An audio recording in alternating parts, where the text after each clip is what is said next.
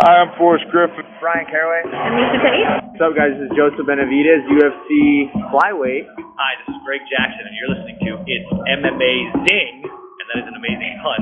Get it? Like MMA, but amazing? I'm amazing. Radio.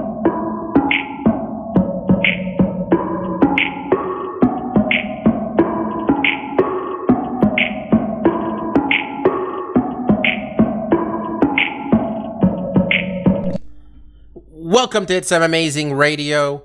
I'm your host, Dr. Law. With me, as always, DJ Mark. What's up? I really swallowed your the, the, the K part of DJ Mark right there. It was impressive. Also joining me this week, the legend himself, Lavender Gooms. Eh, Dominicans eat their asses all the time, so it's par for the course. Uh, good evening, guys. How are you doing? Doing great because we know what day tomorrow is, Mike. And there's only one thing you need to say at the beginning here. Yes, actually, I'm glad you bring that up, and I don't want to go into a lot of detail on this, but I will not be wishing you a happy Independence Day tomorrow. And you know why? Because that happened on May 20th. Look it up. The first Declaration of Independence in this country happened May 20th in Mecklenburg, North Carolina. But we And did also- adopt. Also, hold on, hold on. One other thing. Look this up, guys, for later on. Also, a lot of the language. There's a little Tommy J. Jefferson uh, plagiarized a lot of that first declaration. I'm just saying. Not only is he a slave owner, also a plagiarist. Man, just I'm surprised I don't see a sickle and hammer on Mike's fucking t-shirt. Goddamn commie. Happy goddamn Fourth of July, everybody! Celebrating the adoption of the Declaration of Independence in July fourth, seventeen seventy six. Granted, we were declaring our independence for like a good like stretch there. But you know, we decided July 4th is the day where we eat hot dogs and burgers and blow some shit up and scare everybody's dog. I was gonna say we're '90s kids. This is Independence Day came out on Independence Yeah. Day. What, what a that's the, marketing that's the. Independence What- what Day we're to be alive. celebrating. President Andrew, what was his name in the movie? President. No. President Bill Pullman. yeah, Bill his Pullman's name. the actor, but it was President something saved us from all the fucking aliens. He gave a great speech. We gave it a cold. It was good times. Col- G- Goldblum, Will Smith, homeboy from Taxi, and Bill Pullman saved America, and Randy Quaid. But we don't talk about Randy Quaid. He's a little crazy. All right, a little crazy. Um, Hey, don't forget that one dude that got himself some poom poom by saying, "Hey, the world's about to end." A plus line. that's just. I mean, that man has the right priorities. Oh, just one quick thing. Also, happy International Drop a Rock Day. Happy National Compliment Your Mirror Day. And for you Latinos out there, happy National Eat Your Beans Day. I mean, those. Oh, I mean, that's that's a lot of days. I It's live with you. Mike. Back in the I live with you, Mike. I went to the grocery store with you, Mike. I mean, I mean, maybe in 2023 we don't want to remember, uh, remember uh, admit this, but Goya had a real section of our pantry back in, in Syracuse. I mean, shit has a Providence section of my pantry today. Yeah, man, they can be racist all they want. They give a good, they give, they make good beans, huh? Uh, wait, what? Wasn't that, wasn't, didn't Homeboy support the? nah, pres- I'll, I'll, I don't want to know. you don't want to know. Mike doesn't want to know. No, Fair okay. enough. I don't want to know. Better ignorance is bliss. Here we go. I mean, That's Mike now. Mike has to live with the world now where he knows what an edge lord is. That's a little peek into the pre uh, pre podcast conversation. Well, We're all learning I've learned today. the, I've learned what an edge lord is, and it's not what I thought. Exactly. All right, boys and girls. Um, this is International Fight Week, so um, a ploy by the people of the city of Las Vegas to try to up their tourism in July. Apparently, it's something thing that was struggling. Mm, And this was about ten years ago. I'm talking about here. Um, I'm sure, Mark, it had something to do with the fact that it's 116 fucking degrees in Vegas in July. That the tourism was suffering. sure. sure. Um, so the UFC did this together. It was really something the city of Las Vegas appreciated because there's all these events surrounding it. They got like this fan expo thing. It's like a bullshit version of what uh, WWF does with WrestleMania. We're being honest with ourselves, like a low rent version of that. Um, we aren't at the point yet where other promotions do events in at the same time. I don't think. I think a handful do, but uh, I think the UFC also boxes them all out of the city because why wouldn't you? Um, but International Fight Week traditionally a huge card for the UFC. We were promised Jon Jones versus Stipe Miocic, but that fight didn't happen because Mike. Why? I'm gonna assume it's one of the times that Jon Jones either hit a woman, uh, got busted for some Oh, you're, you're, you're overthinking this. No, this week. This time. Why aren't we getting Jon Jones versus Stipe this time? You know why? Oh, this time. yeah. Uh, money. Correct the mundo. Money. Um, yeah.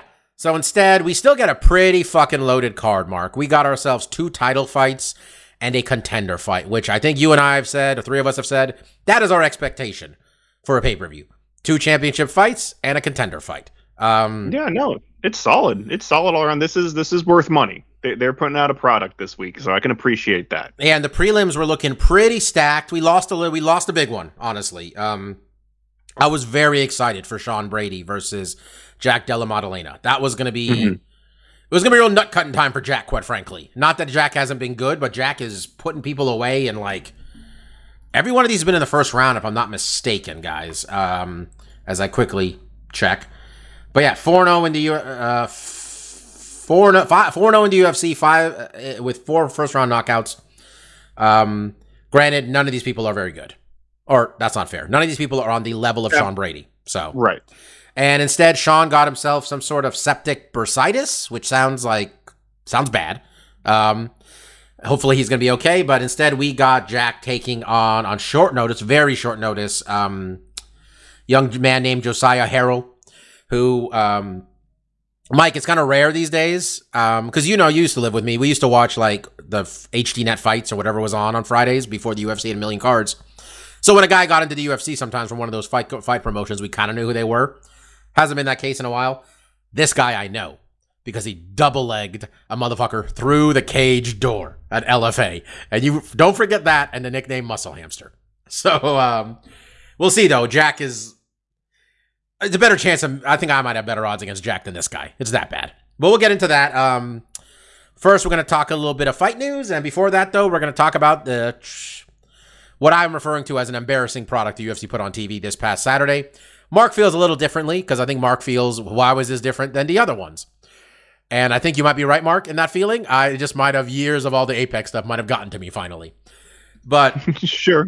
uh, getting into it real quickly, um, Sean Strickland fought a guy without a Wikipedia page, um, who was a very live dog, and for three minutes, it appeared that the betting community might have known something with how live of a dog he was. Mark. The problem was after three minutes, my man had no energy, and uh, when the second round started, he had somehow less than zero energy and uh, a lot of straight punches, and he was done pretty quickly after that. Uh, what do you get out of Sean Strickland?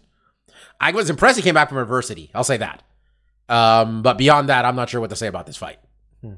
Uh, yeah, I mean, leading into it, you know, the question was like, who is this guy? Why is he getting this opportunity? You know, Sean Strickland, you know, love him or hate him, how he fights, his personality outside the cage, he has kind of asserted himself as a quasi contender, right? Someone who has been kind of hovering in the wings of getting a potential title shot. And, you know, he's fighting a, a relatively unknown fighter as a main event, a guy who isn't ranked. So there's a lot of questions about like the, you know, is this legitimate, you know, kind of main event fight? And it was really, you know, up to Magomedov to kind of prove himself. And he he showed that like, yeah, he's he can kick hard. He poked Sean in the eye real good early on. That you know Excellent caused him to you know yeah stop for like four minutes. Um, but yeah, it was it was just a, really a fight where you know, you know he just he exerted himself. He was throwing a lot of really hard kicks quickly. Um, and the gas tank wasn't there. And, you know, towards the end of the round, Sean, you know, lost that first round fairly significantly. Um, but towards the end, you saw the momentum shift. And then in the second round, um, Abus had nothing. Like you, and you could tell. I mean, the one thing I will say about the event as a whole, and we talked about earlier, Bobby, I, I've been more and more impressed with the booth. Um, and you mentioned uh, Laura Sanko. She's Like, so I haven't good. heard. yeah, I haven't. I haven't heard her do commentary a lot because she's doing these smaller cards, which I, there's like maybe one fight I'm interested in, and sometimes I'll listen to it without commentary. But I really did appreciate the two fights I did watch here. Like I think the booth was was doing a really good job, and you could tell in the second round uh, Magomedov was looking at the clock the whole time. He was so gassed, and then Sean just you know went after him and, and finished the fight as he should. And What, did- what like, did Curtis say to him, buddy? What did, what did Chris Curtis say to him? They were saying Chris Curtis said something like, "Oh, Chris Curtis found it. No, found, it seems to have found something." He told Sean to do. So, I think he just don't throw three punches though. Like, I mean, it was probably just like this dude is he blew his wad. Yeah, he has nothing done. left. and, it, and that was fairly obvious because when you're looking at the second round, he you saw him constantly look at the clock because he's exhausted, um, and you know he's taking his eyes off his opponent. And, and Sean is a good enough striker that he's going to be able to capitalize on someone who's exhausted and fatigued and distracted. So it was this. It was a fight where it's like man, we didn't really learn much. You know, it was a big opportunity for this guy to really make a name, but it seemed unwarranted leading into it and ultimately the result was kind of what we expected. Um, the one takeaway I would say is like you know Sean Sean's style I don't feel defends particularly well against kicks. And I know that you know he wants to fight Izzy, and I feel like well Izzy's really going to. I mean, one, he's not going to just like power blast his kicks. I think he's going to be able to set them up. He's such a more elegant striker than what we saw here. But it's just the Philly shell doesn't have a great way of defending all the different points that he would get attacked with a guy like Izzy. So it was kind of like, you know, if we saw a very rudimentary kick game and, you know, push kicks were landing pretty good for him. He got, you know, a head kick landed, but it was just at the tip of the foot. So it didn't do a lot of damage. You know, I do wonder, you know, with a guy like Izzy who's going to be able to set up those strikes, and we saw it when he fought Alex, you know, a really seasoned striker is going to be able to catch him on feints. And, you know, I, I've always appreciated Sean and his style because not a lot of guys will adopt the Philly shell style because it is kind of difficult for MMA because you do use a lot of shoulder rolling, you use a lot of head movement. And if you bite on a feint the wrong way, you could lean into a head kick or a punch. Um, it's it's a unique style that he's been able to adopt and be fairly successful. But I think we're seeing like with these high end guys, there are some deficiencies that you can get away with boxing because you only have to worry about the hands. You can do a lot with the shoulder rolls, um, and you know the high high high hand guard and the low hand guard for snapping I- jabs. but Honestly, um, Mike, you tell me if you feel differently here. I think Sean Strickland has an inflated ranking because I don't think, if I'm not mistaken, Sean Strickland hasn't beat anybody in the. I don't think he's beaten anybody in the top. He's beaten zero people in the top five for sure. I'm trying to figure out that when he won that split over Jack Hermansson, if Jack Hermansson was like in the top ten, I'm assuming. I don't think this guy can. I don't think he has anything for Izzy. I don't think he has anything for Bobby Knuckles. He does not play defense. I mean, he's not as Um, bad. It's not as bad as Dricus. We're going to talk about Dricus, who plays zero defense. I I know I don't like him, and it's very clear I don't like him. I don't think anybody likes Yes. him. Actually, he seems like a garbage person. But do you really think he has anything for anybody at the top of this weight class? To answer your question, I think Hermansson was ranked maybe Uriah Hall in 2021. In the- in the top 10? when when he beat him was in the top 10 or at least had a maybe at least top 15. Mm-hmm. Um, so I'll give him perhaps that he's beaten two, I guess if you want to call them ranked opponents, but I don't think that's what you're referring to. I think you're referring to people who are in the higher echelons, top five, maybe top 8 Mm-hmm. if we wanted to be a, a, a bit more lenient. Uh, no, he hasn't beaten anyone like that. The two people who were firmly in uh in the top five when when he fought him, Cannonier and Pereira, he he lost. I mean, it was a close fight against uh, Cannonier, but he still lost that fight. Um, is his ranking inflated? I don't think it is. I think it's right where it should be because he's not in the top five. He's, Oh, he's a not? guy who. No, that's what I'm, that's what I'm saying. He's, Oh, okay, he's my not bad. in the top. Okay. um, he's not in the top five, and the reason why he's not is because he's had outside of those two losses um, last year, he's beaten a lot of guys. Not necessarily the best of guys, but guys, and you do have to give him some credit for that. So I don't think he's overranked. I think he's properly ranked. Okay. Do we think? I think they'd love to get him in a title fight. Mhm. I think they would because they think his edge lord bullshit will sell. Which I don't know, man. I feel the fact that Colby Covington couldn't sell pay per views probably give us give us a sign as to people can tell when this bullshit is forced. But Well, I, I, I think Bobby that unlike Colby, I think they think that um, Strickland can have the people come to his fights. I mean, they just put him in front of 12 people. What? Uh, personally, I, I mean, personally for me, it's just Izzy's ran court, right? Like I I think I think we're going to talk about uh, Chris and Whittaker, and I think new blood is the ultimate thing that I'm interested in seeing him because he's everyone he's fought in already, he's demolished, right? There really hasn't been. I mean, you could talk about Whittaker. Some of those cl- fights were closer, but we've talked about in the past, at least my personal feeling, they weren't com- super compelling to me that I'm interested in watching them again. Now, like, is a Strickland fight going to be more compelling? Oh hell no! This is that's a that's a He's gonna put him out. slaughter. Yeah. Yeah, For I mean, entertainment's sake, be- there's a couple. We'll talk about it when we get to Dricus. There's a couple options here where he's just going to style on a motherfucker and it'll be cool to watch. Right. Mhm. And honestly, yeah, and that's kind of it. I mean, honestly, that's kind of. it. I would, I would love a valid contender to to reemerge. Um, but even when you look at you know Jared Cannonier, who had a great performance a couple weeks ago and has kind of solidified himself as maybe getting another rematch, I still don't think that fight is going to. I mean, I think he could approach it differently, and we might get a different result. But I still think Izzy's the better fighter there. It's just he Izzy's in a really difficult position where he doesn't have that foil unless we're going to talk about Whittaker and we're, we'll see what happens this weekend, right? I mean, that that story can change. Whittaker looks phenomenal this weekend. Personally, I, I don't know what he would have to do to get me like I, I think interested. if after Whittaker puts out DDP here, because Mm-hmm. I'm going to put it right there, I'd be I, the only way Robert Whittaker loses this fight this weekend is some weird shit happens.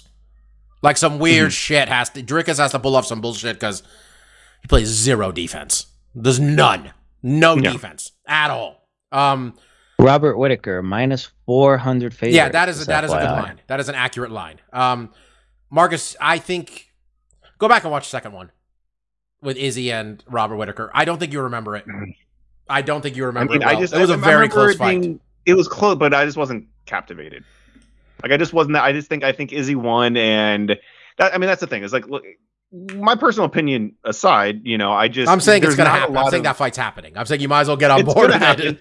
I won't. I and I probably won't get excited for it. And I would love to be surprised. I would love for them to have a third fight where they really went. Because I think if I remember, maybe I'll watch it again. I probably won't. Um, but if it, I, what I remember is it was a tactical fight, right? It was very close. They both landed some decent shots. There was a lot of close rounds, but like it wasn't. I didn't find it captivating in the manner that like I really thought Izzy was close to losing, or I, you know, I thought Whittaker asserted himself better, but like it didn't.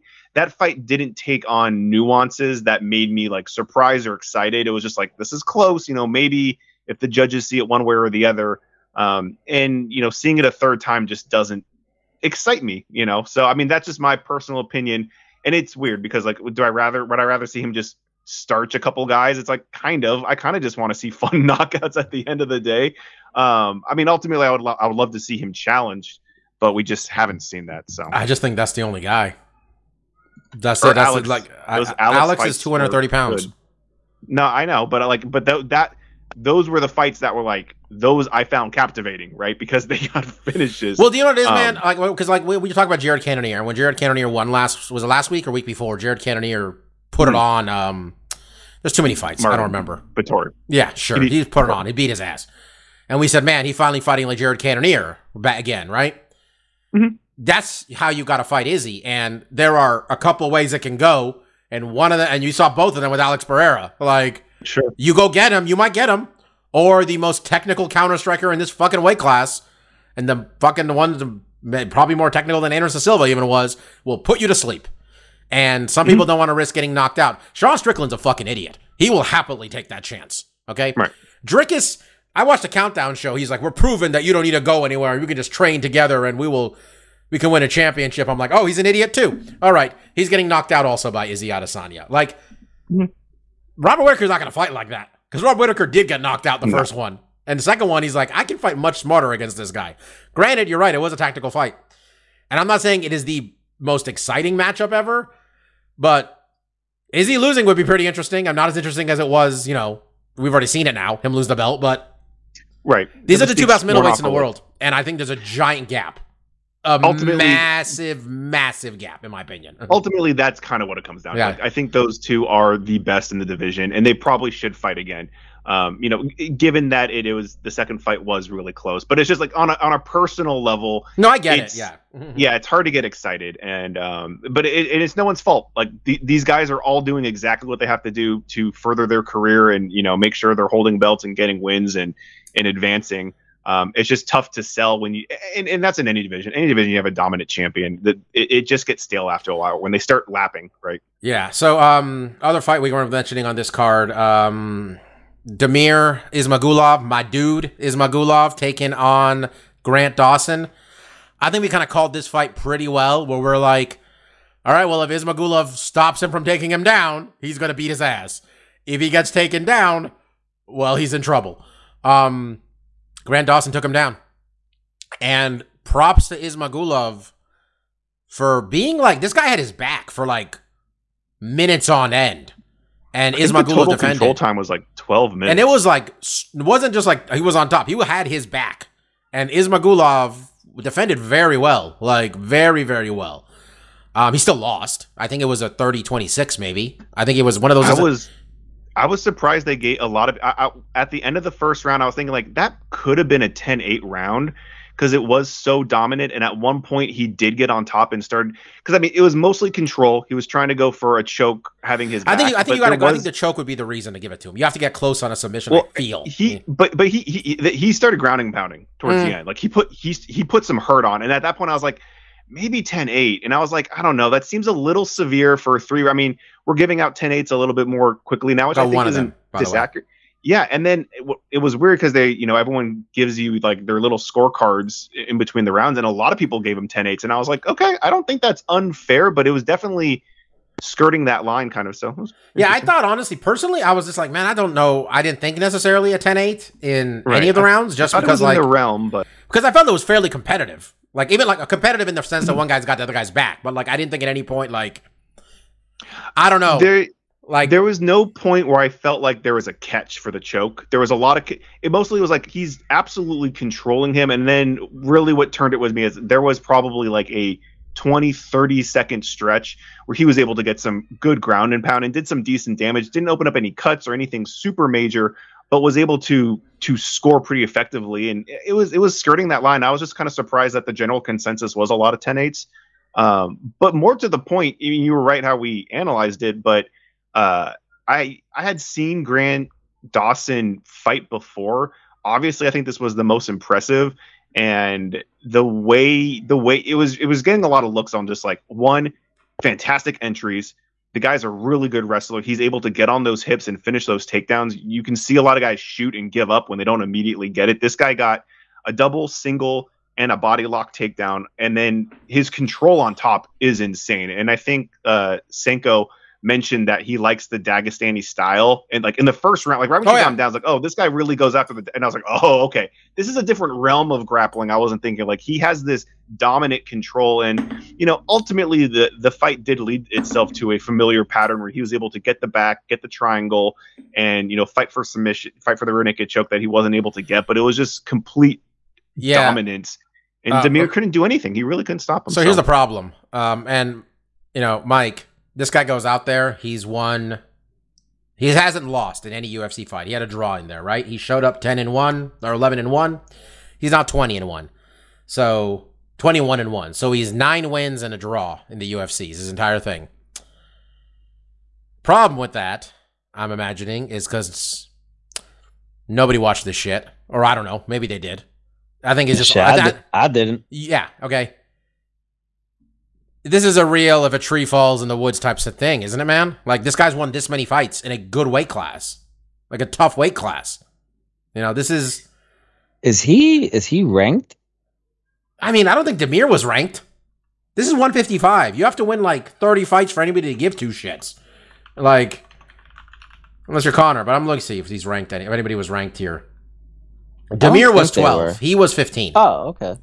So he's finally getting somewhere. I don't know, man. Like, what do we do? What do, what do you think we do with him? Maybe give him like Jalen Turner, ten and Jalen Turner, Turner and Dan Hooker is ten versus eleven. You have the winner of that fight, or maybe like the loser. I don't know. Which works which works great considering that those two guys are actually fighting this weekend, but that makes the most logical sense that one of them is going to be right around what his ranking will be. He's probably going to be what 12 or 13 uh, whenever the rankings get updated. And well, what's Moicano up to? He's 13. Wasn't Moicano going to fight and he got hurt or somebody got hurt? Oh no no no no no no! Moicano's a star. He's not out here Moicano- fighting no Grant Dawson. Has okay? Moicano not fought? money. Moicano cut the greatest promo of his life. All of Madison Square Garden was losing their fucking minds. Has he fought? Honestly, since then, was that it? I I don't believe he That has. was it. Yeah, give him Moicano. Moicano wants money. He's gonna beat up Grant Dawson. no, I don't. I don't know, man. I think like it's hard to make these people a big deal when no when you put them in, the, in front of twelve people at the Apex, and it's just any it's just just another card, and then you put them on. You know, you want them to be on a pay per view or something. You know, it's kind of tough. th- but but then at the same time, it's it's not like he knocked the dude out. So well, here's what, the thing. what what were what were those twelve people really Well, jazzed to see at the Okay, Apex? so this is the problem now, Mike. You didn't see the fight, right? And No. this man put on a fucking grappling clinic against one of the against a guy with no losses except for uh, like a Tsarukyan. Like this guy is so good that he beat, and it was a clinic he put on him. And all anybody's gonna look is see, oh, this guy got a decision. Okay, Let me let me let me ask you this: as as the voice of the everyman on this podcast, you are not the voice of right? the everyman. I am the voice of the. You've been watching this sport okay? for 15 years almost. You are not the voice of the everyman. amongst the three of us, Mhm. I am the everyman of this podcast. All right. You think I'm out here knowing about no Philly roll and shit? No, no, no, no, no. That's that's Mark's role. You're the host. I I play the role of the ignorant sports fan. Okay. Let's stay in our lanes here, okay, buddy. Anyway, what I was going to ask is. I'm sure it was a very dominant grappling performance. If that was in front of 15,000 people, would they have been booing him by the third round? Depends where.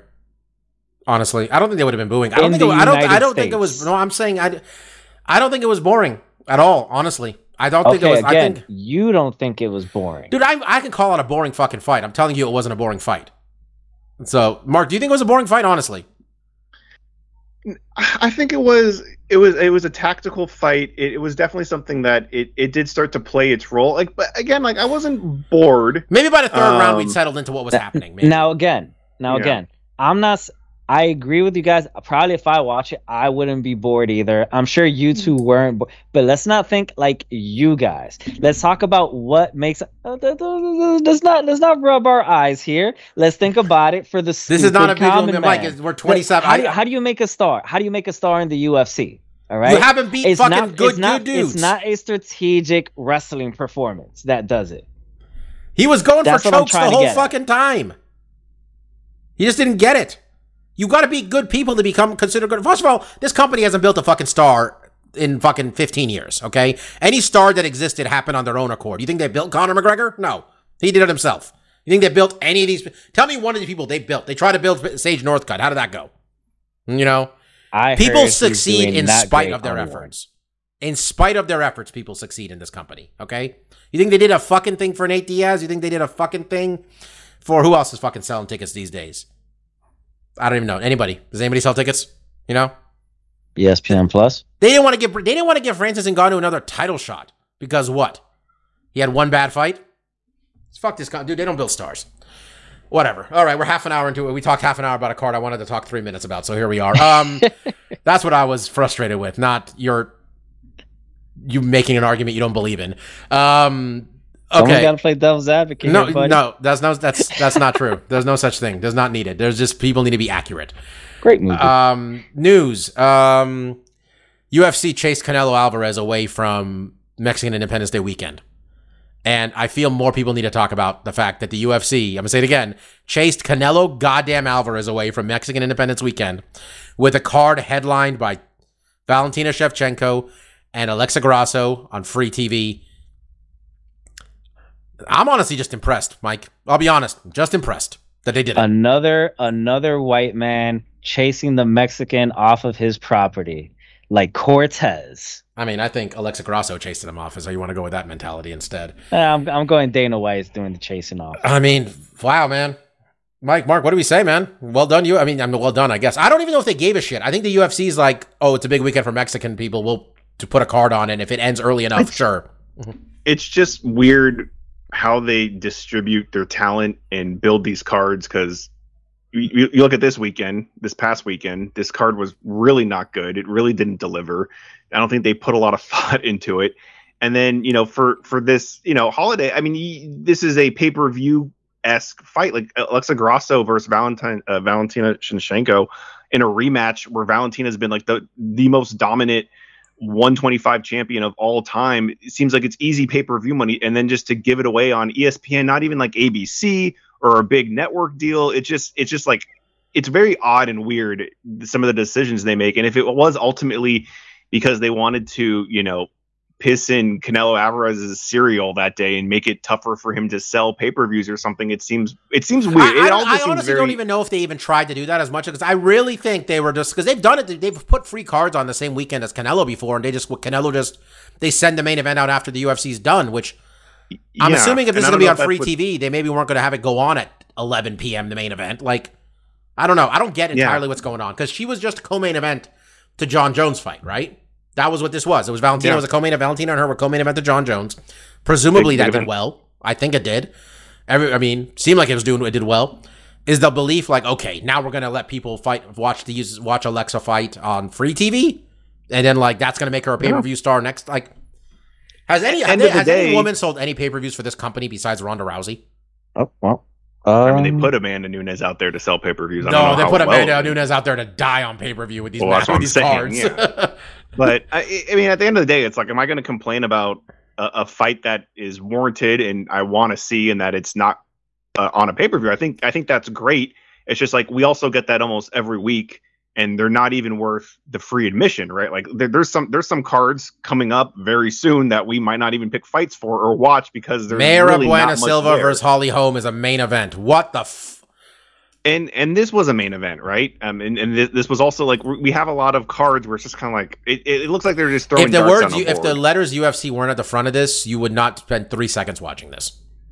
yeah, straight it- up. it'd be too Probably much, not, so, no. Yeah, This is just a LFA card with one fight you recognize, and even then, that's not happening sometimes. Um, a lot of fights got booked. and We'll we'll talk about them, you know, as they get closer because everything gets canceled anyway. You know, we all get excited for something that's booked and it never Mm-hmm. happens. But uh, worth mentioning, Erin Blanchfield and Taila Santos for some reason is happening in Singapore, but that's a fucking cool. sick fight. like great fight, but do do you guys understand why the hell's happening in Singapore? I don't know why it's And the happening. location's weird. Period. I don't know why we aren't just waiting to give Erin Blanchfield the title shot, or Taila Santos the title shot at the end of Valentina and Alexa's fight. Because at the end of that fight, there's another. Someone needs to fight this winner. Like, and I don't know why we're killing contenders here. Because not killing. Erin Blanchfield's 25 years old or whatever she is, but like. right. I don't know what the, some of their booking. We're going to talk about it in a minute here with like the DDP and Robert Whittaker fight, where I don't know what they booked that either. makes no sense to me. Um, and then Kelvin Gastelum finally gets to go back down to 170, and they're like, "Cool, fight Shavkat." Which, Gotta it. whew, people finish Kelvin Gastelum. Does that happen a lot? Honest question. I don't think so. don't know, think but I he's feel like really he's still getting punished for him missing weight all those years ago. By 10 pounds. that was a rough one. I mean, that's pretty bad. I'm trying to look up and see if this guy gets. Fi- he's been finished twice by submission. Uh, Hermansson heel hooked him. That was bad. And he got Yeah, arm triangled by Will, Chris Weidman. That Chris Weidman one, which was six years ago, I'm like, this dude is not big enough to be in fucking middleweight. And he's fought for the title, though. Who am I to say? Man, he has such a bad record for such a good fighter. Honestly. Yeah. And then that Curtis fight was close, by the by. I mean, okay. Um, yeah. Let's talk about UFC 290. Um, we're gonna change it Yes, up a little bit here. We're gonna start from the um, prelims, the prelim, the not the earliest prelim, but the first prelim fight, the only prelim fight we're picking, um, which is Robbie Lawler and Niko Price. Um, Robbie Lawler is coming into this fight as an underdog at plus 200 to Niko Price's uh, plus 250 or minus 250. I'm just kind of committed to bet MGM at this point, Mike. That's what I realized. They always have lines for me. It's good enough. Um, last time we saw Robbie Lawler fight, I believe, was that Nick Diaz fight. I think Dang, really? I might be wrong. Well, no, I, got a I was wrong. No, he That fought. He lost. fight. He lost to Bryan Barberena by TKO in the second round. Oh, he's lost. shame. He's lost five of six fights. Seven of nine. Honestly, once he lost the title, Look, we all know it the way Robbie Lawler was fighting that title fight. That title run was some of the most fun I've had watching title fights, straight up. But it was going to end badly. Yeah. And um, Niko Price, on the other hand, has never been in a firefight. You know, there's never been a firefight Nick, Niko Price hasn't got himself into, guys. Um, he wins one, he loses one. He wins one, he loses one. That's just what's happening here. He has, uh, I mean, he's got a couple wins over some good people, but he's got some losses over some people he should not be losing to. Um, last one, he got knocked out by Philip Rowe in the third round, who Philip Rowe missed weight by two and a half pounds in that one. Um, Mark, um, before we pick, Mhm. man, I think just real quickly, and I know we we might talk about this more next week. You know, when we're ignoring Bueno, Holly Holm, bueno, uh, Mayra Bueno Silva. I think just guys like Robbie Lawler. We're not going to get people like this anymore, man. The dudes who started fighting back in 2002 when there was no money in this sport at all, and they just liked fighting. That's why he did it. He's I like to fight. He likes to fight people and to like this career swing this dude had, the number of lives this dude had, like as like the up and coming prospect, and then he fucking flamed out, losing to he got triangled by Evan Tanner, I think, and knocked out by Nick Diaz. That was how it ended in the UFC, I think. Does that sound right? I think. The, the Diaz one, I think, was early.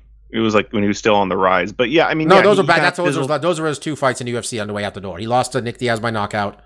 Then he got triangle choked by. I'm now I'm checking by Evan Tanner at UFC 50. Then he was gone. Then he just Jesus, fought other- UFC 50. UFC 50, 2004 was when he got triangle choked by Evan Tanner. That was after he got knocked out by Nick Diaz, a fight that uh, really made really where started the, the Diaz brother legend. Then he was just he was just fighting everywhere, man. He fought at King of the Cage, Super Brawl, Icon Sport, IFL, Pride. I forgot he fought at Pride. Was it just the one fight? It's just yeah, the I one think fight. it was one of the U.S. cards. Too, Yeah, the I last believe. second to last one there. Um, then Elite XC, then Strikeforce, and like man, remember when he fell asleep at the press conference? Like, Sure. like Robbie Lawler didn't give a flying fuck, and then he's back in the UFC. He wins three straight. Then he's the fucking welterweight champion of the. World. He fights in a title fight. He loses a very close fight to Johny Hendricks. Comes back, wins two fights, wins the fucking title, and goes on to have, I think, probably one of the most like in terms of per fight entertainment, probably the greatest title run ever. Just in terms of entertainment, like those title, he wins the he beats Johny Hendricks. Let's let's also note he lost that Johny Hendricks fight likely to a juiced to the gills Johny Hendricks.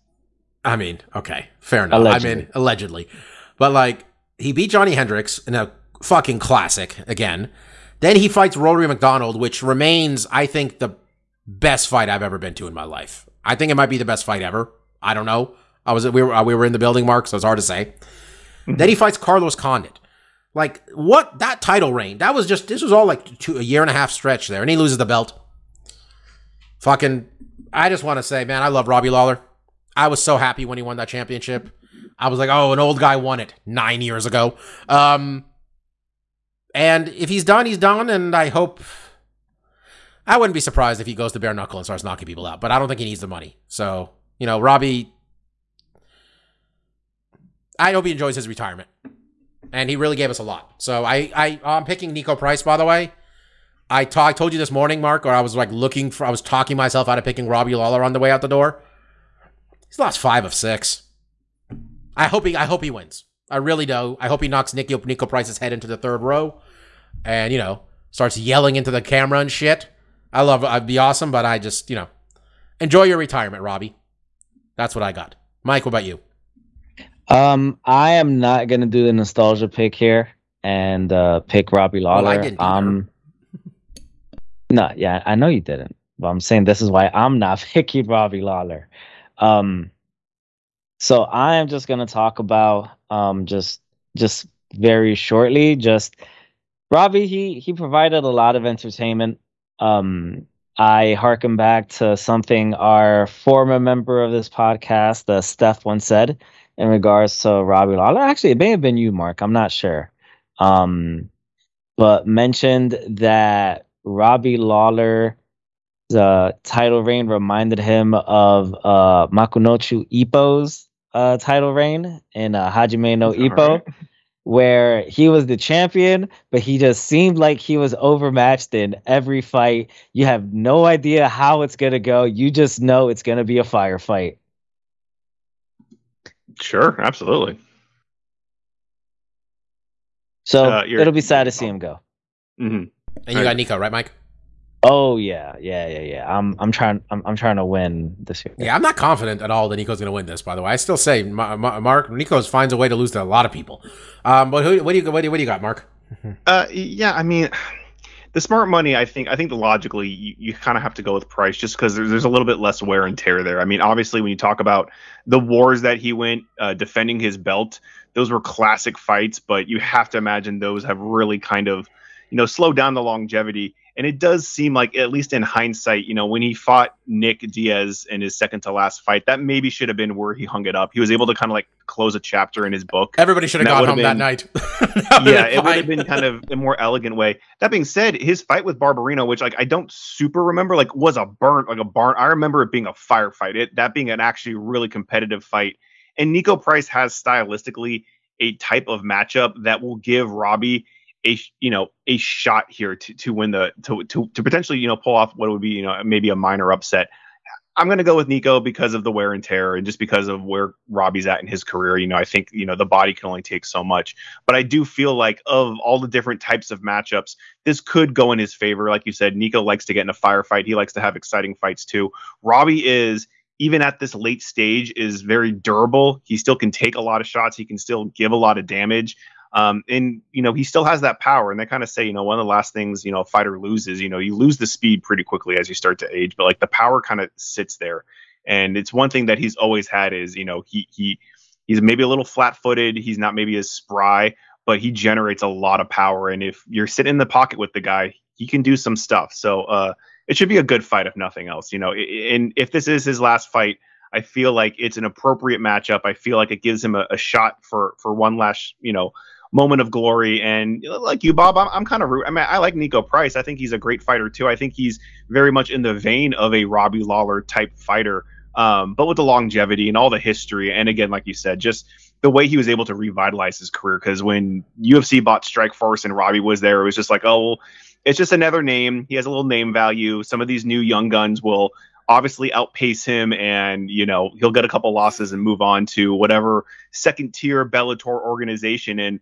the the way he was able to beat Josh Koscheck, flip the script, become champion was you know a Cinderella story. So like at the end of the day, you know he could he could rest his hat on a, a career well lived and, and accomplishing things that it seemed like he wasn't going to be able to accomplish. But um yeah, it's you know it's time it's time to pack it in. You know probably was with the Diaz fight, but hopefully this will be a good send off for him. Yeah, you know, we have a special. Uh, these guys from the, you know, our formative years of MMA. It's hard not to have a special place in your heart for them in general. And you know, I hope it's good, and I hope he, I hope they give him the mic, and I hope, I hope they don't make it to, like this thing ends at like six fifty eight, and we don't have time to interview Robbie. Lawler. Like, let's let's talk, let's let's give it a few minutes. Let's bring back Dana White and Joe Rogan yelling at us with like ten minutes left. Let's pack some extra space in at the end of the you know prelim, so in case Robbie needs to talk, just let. I know he doesn't talk a lot. I know he doesn't like to do media, but he's fucking retiring. And if he wins, if he's not unconscious, you know, if he's able to talk, you know, if he loses a decision, even he's earned that. You know, let's do it properly. Let's have him take off the gloves. Let's. And Dana White loves Robbie Lawler.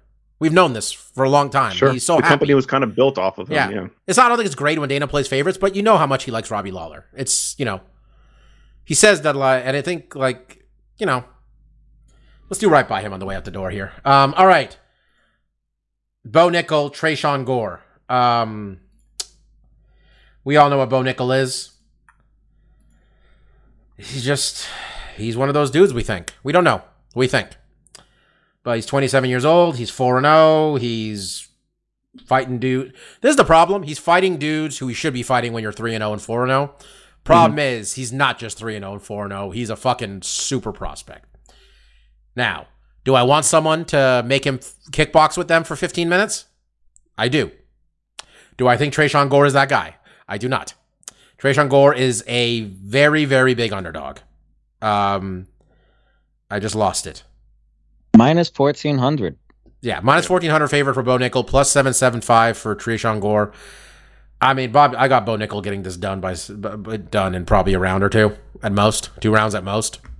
I don't. I'm. I. Tresean Gore was on the countdown show. I'm like, why are we doing this? Like, I did well because they didn't want to just show Bo Nickal. I'm sure, but like, I don't know, man.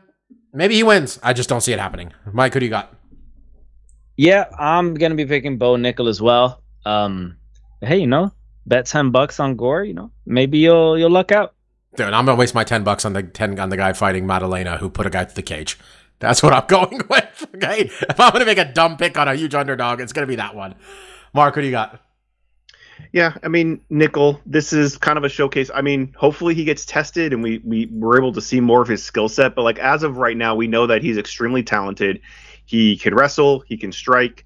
Um, we kind of need a better measuring stick, and nothing against Gore. You know, maybe he's the one to, to bring him out a little bit and to get into the second round or something, or and test him out a little bit. But ultimately, that's where we're kind of at with a prospect like this. Like we need to see him tested. We need to see him against someone that we can kind of measure the rest of the division with, and not other guys in the realm of having you know less than ten fights. You know, at this point, even though it would be you know you could see as a bit of a mismatch, like he should be fighting someone with well over 10 fights, like maybe someone who's like 9 and 1 or 11 and 2 or something, like someone that has real experience that's going to be able to, you know, assert themselves to some degree because right now it's hard just on paper to feel like this opponent is is going to be able to push and we're going to see really what Bo can do. I imagine he's going to slice right through him and it's going to be another, you know, interesting impressive performance but ultimately we're going to be here next week at the same place we are now where it's like this guy's really good. I don't know how good he is because he hasn't been tested. Let me tell you, man. As I think both title fights might go to the distance, I would hope this one doesn't go long. Just putting that out I- there. I would be I'd be surprised, Eh, eh, but almost pleased too. I'd like to see some cage time, unless he's stalling, unless he's just well, I, I don't want. with I don't want him to falter where the guy was four and two, though, Mark. I want. If I want, I want to see him tested, but I'd like it to be like, give me a guy who like I know who they are. Like if he's starting Right, tested yeah. this early, I'm like, oh, we're a long ways away. Like, um, all right. Um, this one sleeper. I think this is gonna be a great fight. Dan Yeah. Hangman Hooker, Jalin Tarantula Turner. Um, not just a nickname. I think the man used to own dozens and dozens of tarantulas. Um, Weird. Betting line plus 250 for the Aussie and minus 250 for Mr. Turner. Mike, what you got here, brother? God, Turner's got a long ass reach. Sorry, go ahead. Fun fact: tarantulas not venomous. I'll be picking Turner. I knew that actually. My friend's uh, mom was a science teacher. She had, he had a couple tarantulas in his house. Um, you also had a snake and cockroaches. Summertime was interesting. Nah, it was like a some sort of the forgot what kind of snake it was. Um, nice snake though. Um, I got I. I don't want to go out there and say Dan Hooker's done. Not that he's done. The- I think we're past the point where I can even think Dan Hooker is that he's going to sniff the title picture. And I know it's rough to say about a guy whose losses recently are, you know, fucking Islam Makhachev and Arnold Allen. Um, I don't, I don't, I don't like this matchup for him. I think the UFC thinks really highly of Jalin Turner. I think for a reason. I think Jalin Turner is about to be very good, and um, I don't think this is going to go for Dan. So I got, I got, I got Jalin Turner to take care of business here. I honestly think he's going to finish him because Jalin Turner finishes fights. All of his wins are by finish. So, um, him choking Dan right there on the table, uh, especially with you know got three knockout losses, three submission losses. Dan can lose a lot of different ways, but we're approaching Cowboy Cerrone levels with Dan Hooker, I think, in his fighting career in the UFC. Mark, who do you got? Yeah, I mean, I I, I feel bad because I, I it feels like a lot of me is picking against Dan, and it doesn't even feel fair because you do look at his losses and it's like, well, these are all like fucking contenders. these are all dudes that have fought for belts or beat Ma- Marcus, I apologize. Did you watch his last fight? Do you remember his last fight? Um, I mean, I think I watched it. It was in New York. It was Yeah, Mike against, Gard were uh, there. The other guy didn't want to fight, so it was very hard to get an idea of what Dan Hooker. the guy kept trying like- to pull like guard and stuff. That was. It was very hard I'm to get. Remember, remember the reminded fight. Mike? We're just like, what the hell is Puelles is doing? He just kind of like kept trying to pull guard. It was very strange. Okay. Don't don't quite remember it. Yeah. No. Mark, I- go ahead though. And I and I have been impressed with Turner. Um, and I think his last fight with Gamrot, you know, I losing a split to Gamrot, I think is impressive. Oh, I in thought he won. itself. I had money on Gamrot. I was terrified when I went to decision. Again, like these are, there's so many fights. It's hard to remember just like how close they were and stuff. But just j- just that fact there is enough to be like, okay. And I've seen him in other fights where he looked really good. So I, I am going with Jalin Turner. But like you, Bobby, when I saw this fight, I was like, I like this. There's a lot of things I like about this fight. How they're both lengthy. uh, lightweight fighters, where they are in their career, because it hasn't been a squeaky road. You know, um, obviously Turner has, you know, he's coming off of, uh, you know, winning five of six. He did lose his last fight against Gamrot, which was apparently very close. Um, and Dan, it's been tough because we saw him move down a weight class, right? He was trying to like revitalize his career because things weren't going super well at lightweight. But at the same time, he was fighting, you know, killers up there in one of the, you know, most talent rich divisions. So it is hard to be super critical of him. Um, but I, I've I've been really impressed with Turner, so I'm going with Turner too. But this is this is one of those fights where in the middle of a pay per view, it's kind of like this is good. This is one that maybe doesn't have the most star power, but like this is on a perfectly is constructed card. Yeah. This main event card is perfectly constructed. I mean, personally, I would like to see Robbie Lawler on the main card, but I also think if he loses, it's going to be a very sad way to start the main card. So I understand what we're doing with Bo You should switch Nichols in in Robbie. Well, remember, remember, uh, was it, was it, who was it? Where, uh, no, it's the not Nichols. It was the other, the, the, the fucking sixteen year old. Look, he looks like he's sixteen. I don't know how old. Eighteen year old. Uh, yeah, I can't remember his. When name. Chris Curtis is like, they put a fucking child on the main card ahead of me, Right. and then the child got his ass whooped by Christian Rodriguez. Um, all right, things are getting serious here. Um, oh wait, no, you might already pick Turner. I apologize. Um, all right, Mhm. Dricus du Plessis, a man we're referring to as DDP. I am not on board with this necessarily. Okay, fair. because There's only one fucking- DDP. There's only one fucking DDP. Before the RKO, Diamond Dallas Page was hitting that fucking cutter from everywhere. Yo, you want to enjoy your time? You go look up the Macho Man versus Diamond Dallas Page feud. It was great. Um, anyway, Dricus is coming into this fight, doing his best for us all to be as uncomfortable as possible with this weird shit talk he's doing with Izzy Adesanya, which has worked. Um, those of you who have missed it, he claims that Izzy is not a real African champion because Izzy was not born there.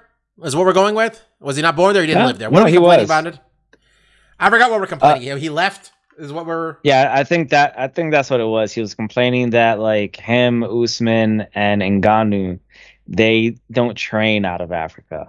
Yes, the man had the audacity to leave Africa, and this gentleman from South Africa is here to tell us what a real African is.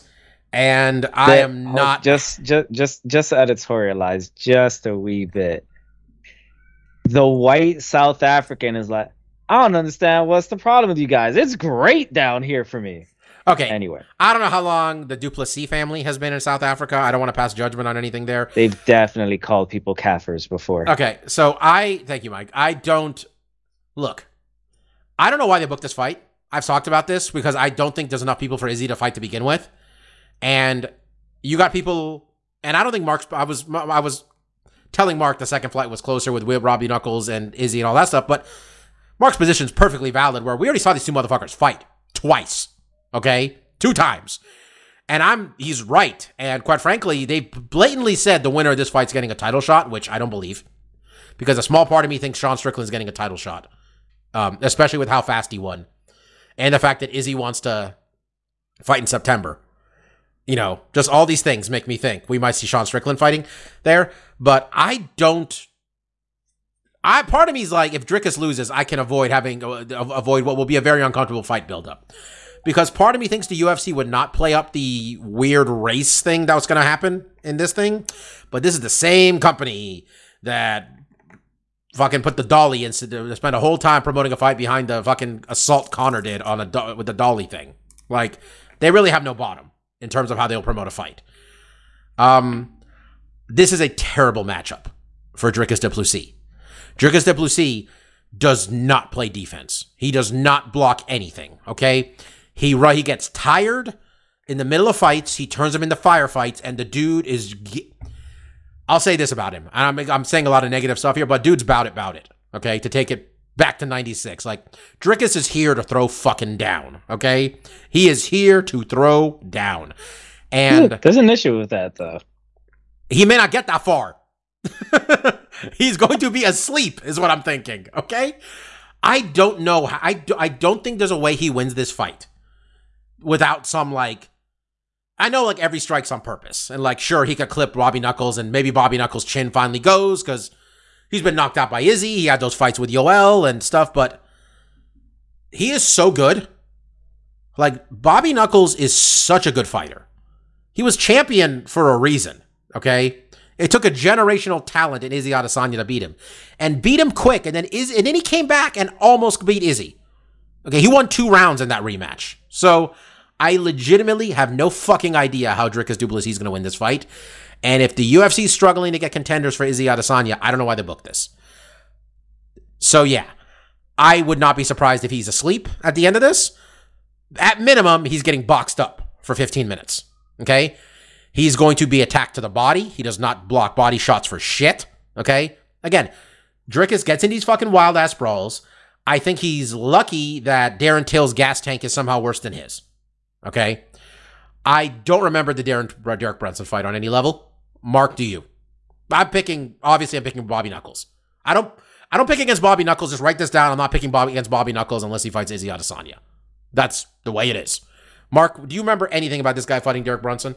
No, I mean honestly, I, I I've seen DDP. I'm going to say that because I don't even want to attempt Yeah. his name. That, that- that- that's why they call him DDP. It's Yeah. for people like me who are like, look, we don't want to embarrass your, you, you know, you butchering this dude's name. Dricus, yeah, okay, that's good, Dricus. Um, I mean, honestly, like I've seen him fight, but like it doesn't really. I, I mean, like you said, Bobby. I think when you said like he's bout it, bout it, like that's kind of remember. Like he's Mm. very aggressive. He kind of overasserts himself and is able to kind of like just push his will on guys and break them.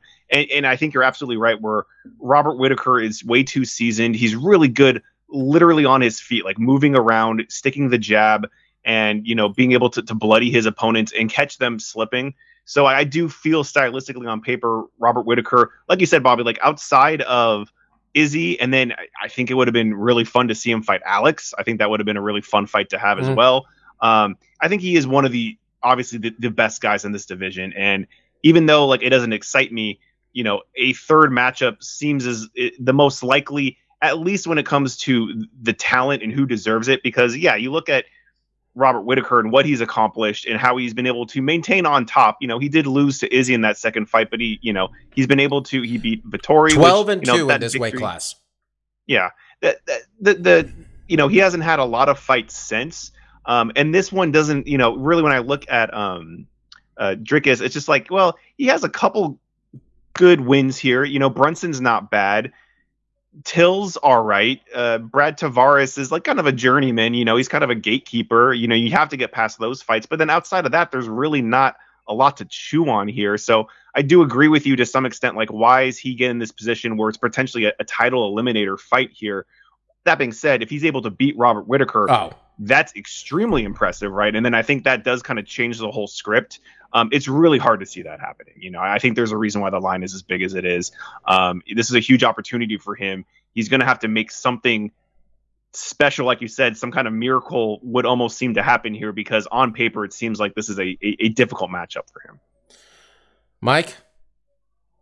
So far, uh, we are all going for the same people. Hopefully, we uh we got a little uh a little divergence in the, in the last two picks. Um, I think the co-main event's the only chance of that. Um, you have anything to say, man? About this fight? The only thing I really have to say, I think that Robert should have this one in the bag pretty easily. The only thing I have to say about this fight, it's a lament about a possible title shot, um, a championship fight against Izzy that would have had some caked in story already. Like I would have liked to have seen African versus the fake African fight. So and you you, want to see this? nice. Dude, it would have so I wanted to see that. Yeah. I would have been so uncomfortable with it, man. I don't know. I get why Izzy's Look, pissed. We talked about it on I- the show. You and me talked about like how offended we would be if somebody told you you weren't a real Dominican. Like Yeah. how pissed you would be. And you weren't born there. I wasn't born in Iran, but if you told me I was a fake Iranian, we're gonna have a problem.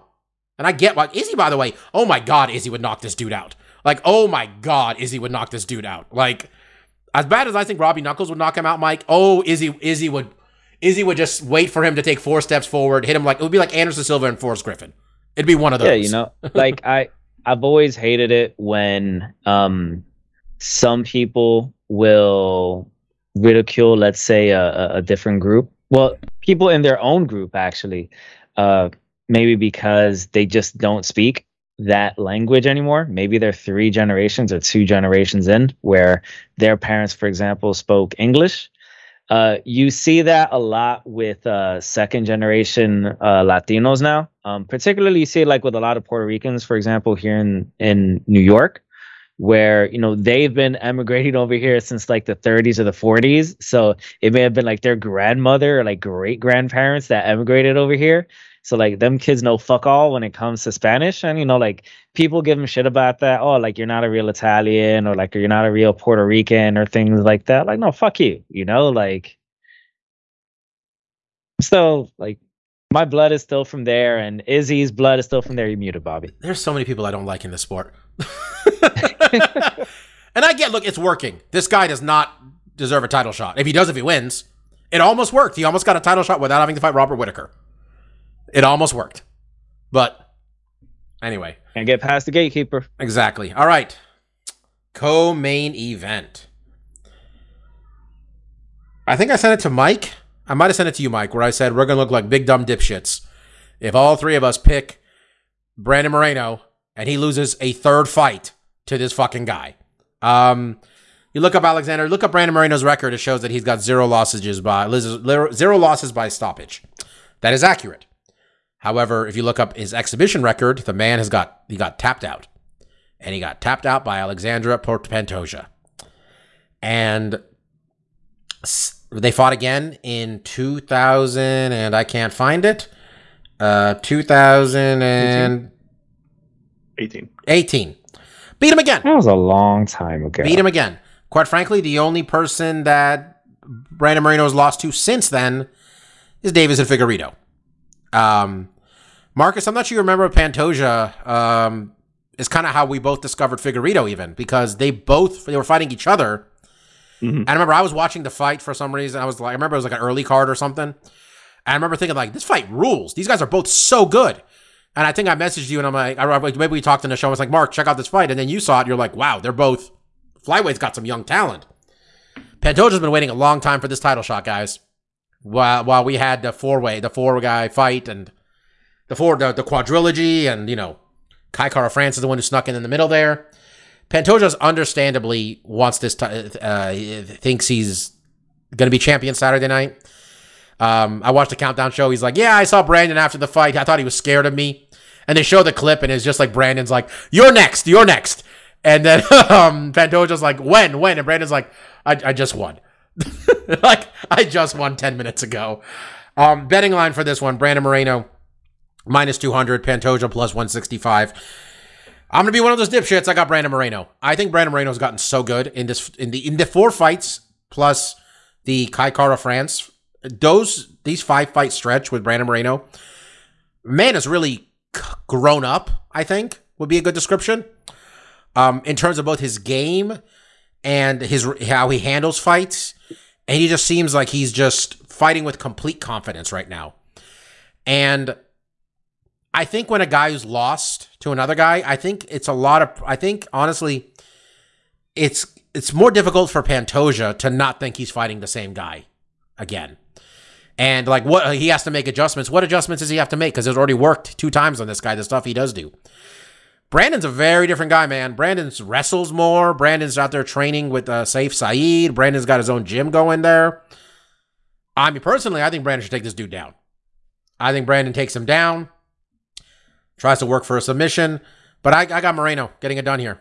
I mean, it's just again, third time fighting a guy, third time you beat him.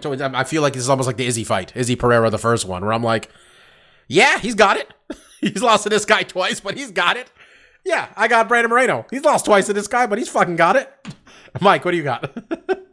in fairness to all of us who picked Izzy, he he was winning a lot of that first, well, Four rounds? a lot of that third fight. yeah. Uh, Everything until I turned to you and said, "Man, Pereira really needs to go for it in this fifth round." I feel like he heard you, man. yeah. Um, I'm gonna be a fool with you right there, Bobby. Um, I'm gonna go with Moreno. Dude, I can't catch up as- if we have the as same well. picks every time. well, you know what? This isn't a matter of like I'm just trying to, you know, just keep you at, at bay. It's uh, this is just what I believe. Um, it's been a fair number of years. Um, I think that Moreno has gotten a lot better from when he came into the UFC. Hell, he's just gotten a lot better in the last two years. Um, I think that his confidence level is just astronomical at the moment. Um, I know this is a while back now, but in his first fight against Figueiredo, you could tell that you know he thought he could win, but it wasn't until like the next fight where you know like you really saw I think a lot of you know surety in his movement and that's only increased since since that fight. Um, not to say Pantoja isn't going to be a very tough fight for him. I mean, he has beat him twice. Uh, we could be having a situation here where some people just have your number. I don't think that's the case. I think Moreno has improved a lot more than Pantoja has since that fight. What was that, like seven years ago now? Um, four? That was at 2016. It was 2018. Sorry, five years ago. Oh, 2018. All right. Either way, Still, has a lot of fucking Um, time. Either way. it's still a lot of time, especially in a fight in a in a fighter's life. Um, Brandon Moreno's what 29 now? Yeah, Brandon Moreno's 29 now. So Pantoja got him as a pup at like 24, 23 years old. So completely different fighter, I think, at this point. I'm having Moreno. Well, I'm not gonna go crazy. I'm gonna say say he's got it in a decision. I think this is gonna, putting aside the pick. I think it's gonna be a very good fight. I mean, Brandon Moreno doesn't seem to have bad fights anyway. This card has got a lot of, on paper. I don't see a lot of stinkers, stinkers here, just so far. You know, I'm sure I jinxed it. Marcus, are you going to be the one to say that he's going to get it done? Sure, I don't care. I'll, I'll, I'll switch it up. I, I I've done this in the past. These are usually the, the mistakes. Okay, don't do it if you don't do it just for doing it. You have to believe it on some level, bro. Come on. I, I, I, I, will. And, I, and honestly, it's just it's it's no fun. We all pick the same fights. Come on, especially when it's this close, because we will look like freaking idiots. And we're and, and you know Hooker's gonna win. There's gonna be two other fights on here that we just blow, and we're, then oh we're gonna look fucking like Tresean. Gore is going to hit like a cartwheel kick on Bo Nickal, and we're going to look like dipshits. So it's going to happen Yeah. right there. Um, but like I, I think a lot. I mean, I, I understand why you guys are both picking Brandon. I mean, I think there's a lot of reasons. I mean, his improvements. I think his quadruple fight with Figueroa. I think that shows a lot of maturity, class, growth. Um, as a fighter and as a, as a person, and like Mike said, you know, so much of this fight game is mental, and to see him not just like become the champion, but like really embody that, like he truly believes he is the best, and and it's hard to deny that when you when someone has that kind of confidence, and that really goes far. And I do agree with you, Bob. Like it is hard for someone who's already defeated him twice to think about like, well, you know, I'm I'm I've been able to best this guy twice. I was able to finish him before. Like, what do I what should I really work on? What needs to improve to get the same result I've gotten before? It, it is a difficult um, adjustment to make. Um, Pantoja though is a very talented guy, and I think it is going to be in the grappling that he could potentially do some things here. I think Brandon's stand up is fantastic. Um, I'd also be kidding myself if it's like I've been following Pantoja super closely. His last couple fights, he's gotten finishes over really good guys. Brandon uh, Royval. I'm a big fan of uh, Manel Kape, who was a, a Rizin champion. I think that was a, a big win, even though he hasn't really asserted himself super well in the UFC. And uh, the Alex Perez fight, I vaguely remember him kind of just like walking right through him. So I think Alex is an extremely talented guy, and normally in a in a situation like this, you think he would have the the mental kind of head games, you know, to, be the mentally strong one since he won. But like I do feel like that's an area that Brandon has really been able to mature on. So again, like it's just like it's such a fun fight, and again, we've talked about it so many times. I'm so glad that. Brandon's not only gotten out of the the Figueroa not trap, but like they, they were just fighting each other so much, and those fights were awesome and great, and they delivered. Um, but it's nice to see that like there's these other storylines in this division that has been lacking for so long for just you know stories really for just because it was just like Mighty Mouse dominated, and then we had the, these new uh, upcomers that just kept fighting each other again and again. So to have them have some new fights and to have this kind of like story, I think is really interesting. Um, I'm I'm obviously pulling for Brandon. I just like the guy um, as a person and I feel like if he if he wins this one, that'll be a huge lift off his shoulders because eh, on some degree he has to know this guy's kind of been a boogeyman. He's kind of been the guy that's you know had a couple wins on him and has been hovering around looking for that shot. So I'm sure he's anxious to get in there, assert himself, and really say like, no, I am the best, and this is why because I've improved. Man, for me at least, I worry with like Brandon fight when Brandon fights and I'm just like picking him. I do think the fact that like there's so many. I watch this sport and I think you're the same thing as me, as, as me, and I think Mike is too. We all are. We're ultimately, barring a few very specific people, I don't care who wins. Like, more than anything else, I'd rather the fight be good. Like, there's, Sure. I mean, not that I don't care entirely. I mean, I'd lean a certain way, obviously. People are fucking assholes and stuff, but like, more than anything else, I'd rather the fight be good than this specific person win. You know? Yeah. I don't try to emotionally get too involved because it hurts. Well, it's not. It's also you like, I, that's it, why I watch. That's why like you don't watch team sports, but Mike and I do. other sports. Yeah, Like we watch, right. we watch. Mike watches the Mets, and when the Mets fucking lose, it sucks. And I watch the Giants, and when they Right. lose, it fucking sucks because you have an emotional I don't- attachment. I don't- it, I don't it care if brings the more game is good. elevation to it. I don't Right. care if the You baseball just- game is You want to see them succeed. Yeah. yeah, Mike. Best Yeah. case scenario, the Mets score forty five fucking runs, and you can just sit there eating a hot dog and not give a fuck, right? Like, Uh, yeah, I, I look. I don't care how the Mets win as long as they win. I don't care if it's like a a, a two to one game Yeah. and it was boring as hell. As long as the Mets win, I would rather that than it was just a home run derby and the Mets lose it at the end. people who like, people- yeah, but like, so like this sport is different in that I'm just like, hey man, I just want this to be good. I like, the, I like the actual competition, is why I'm watching it. But you know, there's like but rare exceptions. Like I want Nate Diaz to win the fight. You know, period. I want Nate to win. That being said, if Nate's gonna win a fight, good chance it wasn't boring anyway. And I think with Brandon might be one of those guys for me because we've all learned how shitty people are in general. I mean, social media has made it very clear to find out who's a shitty person. And since around 2015, going so honestly, since about 08, you know, people have not really hid their general fucked up opinions. Seem to coincide pretty nicely with electing a black dude as president. Not sure how that worked out, but that seemed to be where it started. Um, so when there's someone who does seem like he's like, look, people are complicated. I think I'm a good person, but fuck, I'm an asshole sometimes. Brandon comes off as a good person, genuinely. He comes off as a good person. Like Dustin Poirier comes off as a good person. There are people in this sport come off as a good person when there's so many who don't come off as good people.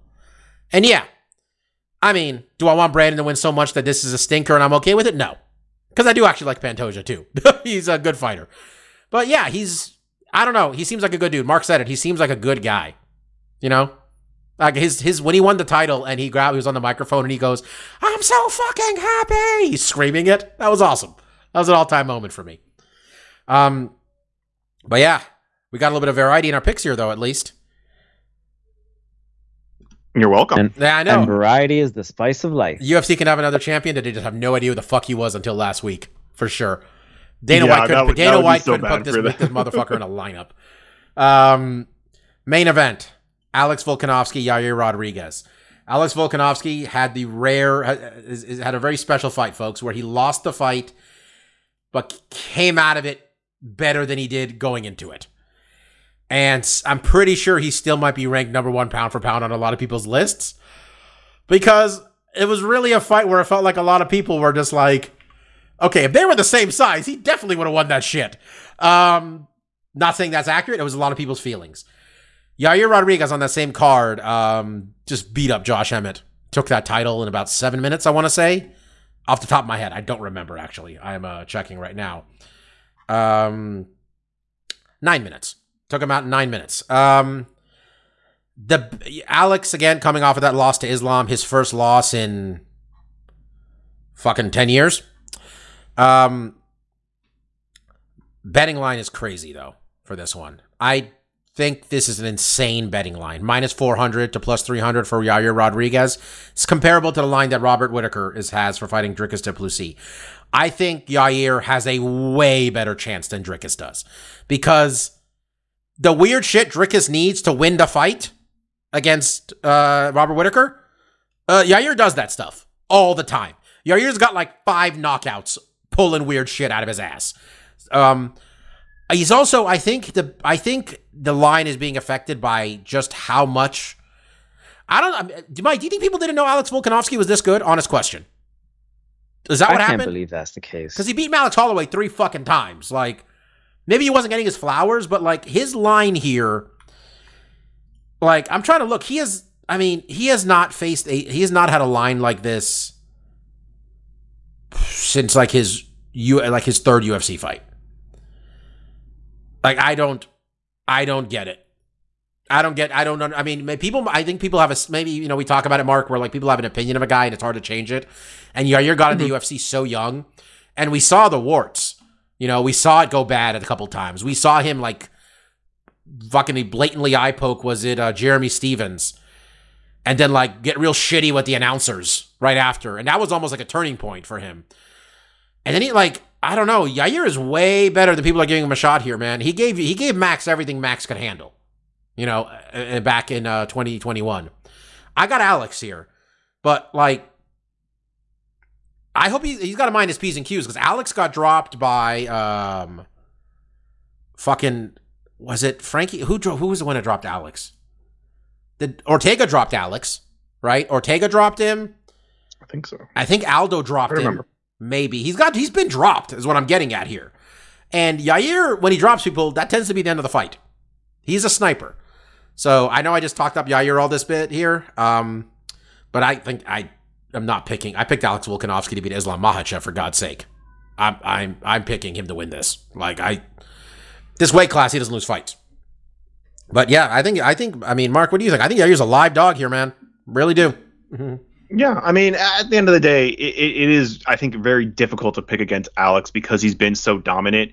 And like you said, even going up to 155 and, and fighting Islam, who's another, like, stylistically, I thought was a very difficult fight for him. And he was able to assert himself really well and, and you know, really kind of show the world that, like, you know, you know, maybe he did lose the fight, but he's, he's up that caliber of going up a weight class, which a lot of 45ers and fighting for that belt where they held it like weren't willing to do. You know, Max was, and um, you know he fought Dustin and lost. But so I, I do agree. I think Alex is going to win this fight, but I'm with you. Like Yair is a different type of beast than we've seen him fight before.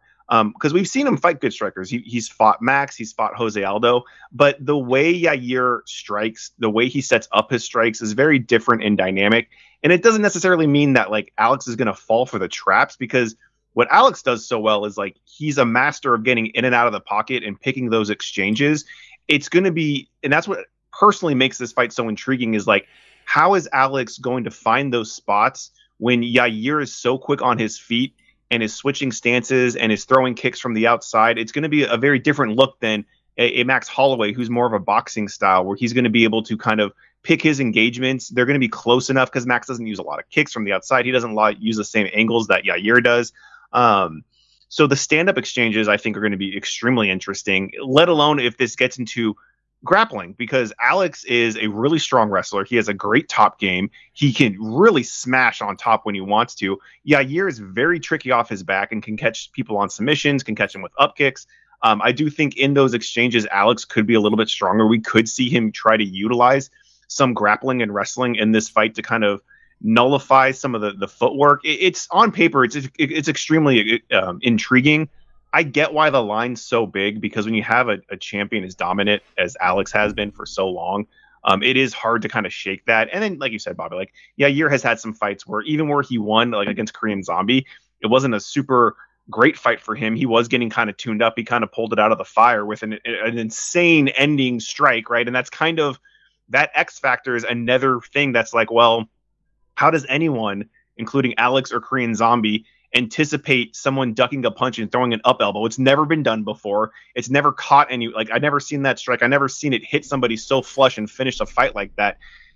That kind of creativity can cause havoc if he's able to score with something like that, right? But the thing with Alex is that he's so tactical and he's so measured in how he's going to enter the pocket, what combinations he's going to throw in, and then how he's going to exit out without getting hit. Um, it's it's really compelling. It- this is a fantastic main event, and it is kind of one of these things where this is what I want to see when there is like I wish we had someone like this at 185. You know, not necessarily that fights like uh, Rodriguez, but has these different wrinkles that makes me think like there's a chance. Like Izzy's really good, but Alex Pereira has the power, right? Like you- need this kind of like this other. Someone's got to. You need some sort of trump card. You need something you do Right, better you for need sure. Something where I believe like there is some way for this guy to win, and I do think there's a way for Yair to win. I do think he has ext- a lot of power. He's very quick, and if he hurts him, like you said, Bobby, if he drops him and he gets that opportunity, he can finish the fight. Right? He can go into a submission and finish it there. Um, but Alex is so hard to to finish too, like, and that's. That's what makes it so fun. Like I, I could keep talking about the different. He, he honestly, I think he's got to like. I think it's gonna be. He's gonna have to put a combination together that like I don't know. You know those ones where like it ends with a high kick where like maybe like you throw a right straight. I mean, you throw as a right and then it, the right leg comes over the top almost like one of those. I mean, like it's got to be something like that. It's got to end with like a kick or I think it's got to end with a kick for him to put him down.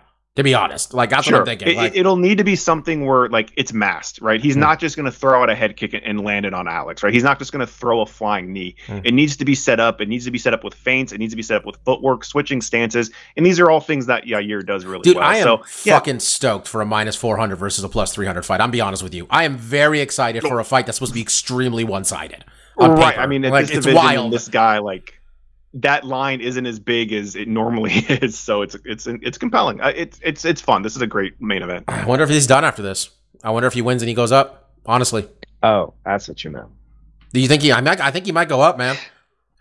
I don't know. I just like I know we're talking about Oliveira versus Islam too, but like fucking Alex got a way closer fight than uh, Oliveira did. Oliveira got put Yeah, out man, you know, immediately. if if he commits fully to being at 155, maybe maybe it's a different tale. You know, it'd be interesting.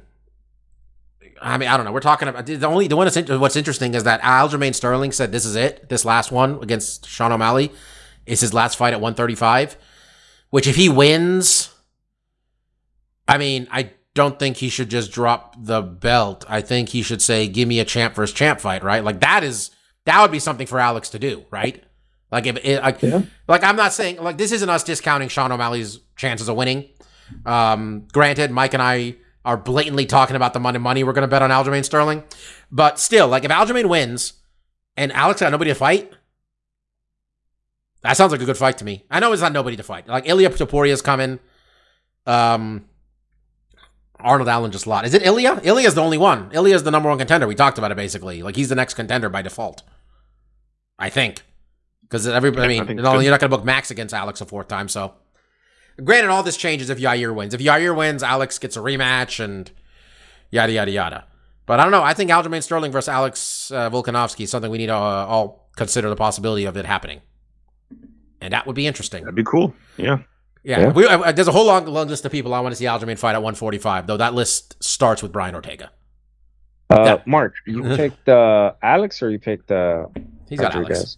Mhm. Yeah, Alex, yeah. All Right, right, so Marty- we're sweeping that one as well. Yeah. Okay. The only thing we differed on is Mark having some balls and picking the guy who beat the other guy twice. Yeah, Cojones. the guy Uh, who's every time we talk, every time we do this stuff like this, I always think about the time we all picked against Jose Aldo when he fought Frankie Edgar the second time. That's the one that sticks with us always. I'm like, we saw the first one, like he beat him. um, all right, we'll do stuff we like. It's gonna be quick though. I thought we're trying to keep it quick. Um, for me, um, Mike, I'm gonna talk about the video game next week because I want you to play some more also, and we can both talk about it together. And also because we have limited time anyway. Does that sound good to you? Uh, which video game is this? you bought uh, AEW, right? Ah, yes, yes. Let's talk about that next week. Um, Sounds good. so real quick, uh, I, I I bought the Forbidden Door pay per view a few days after the fact, like a week after the fact almost, because I wasn't able to watch it live. I love that fucking card.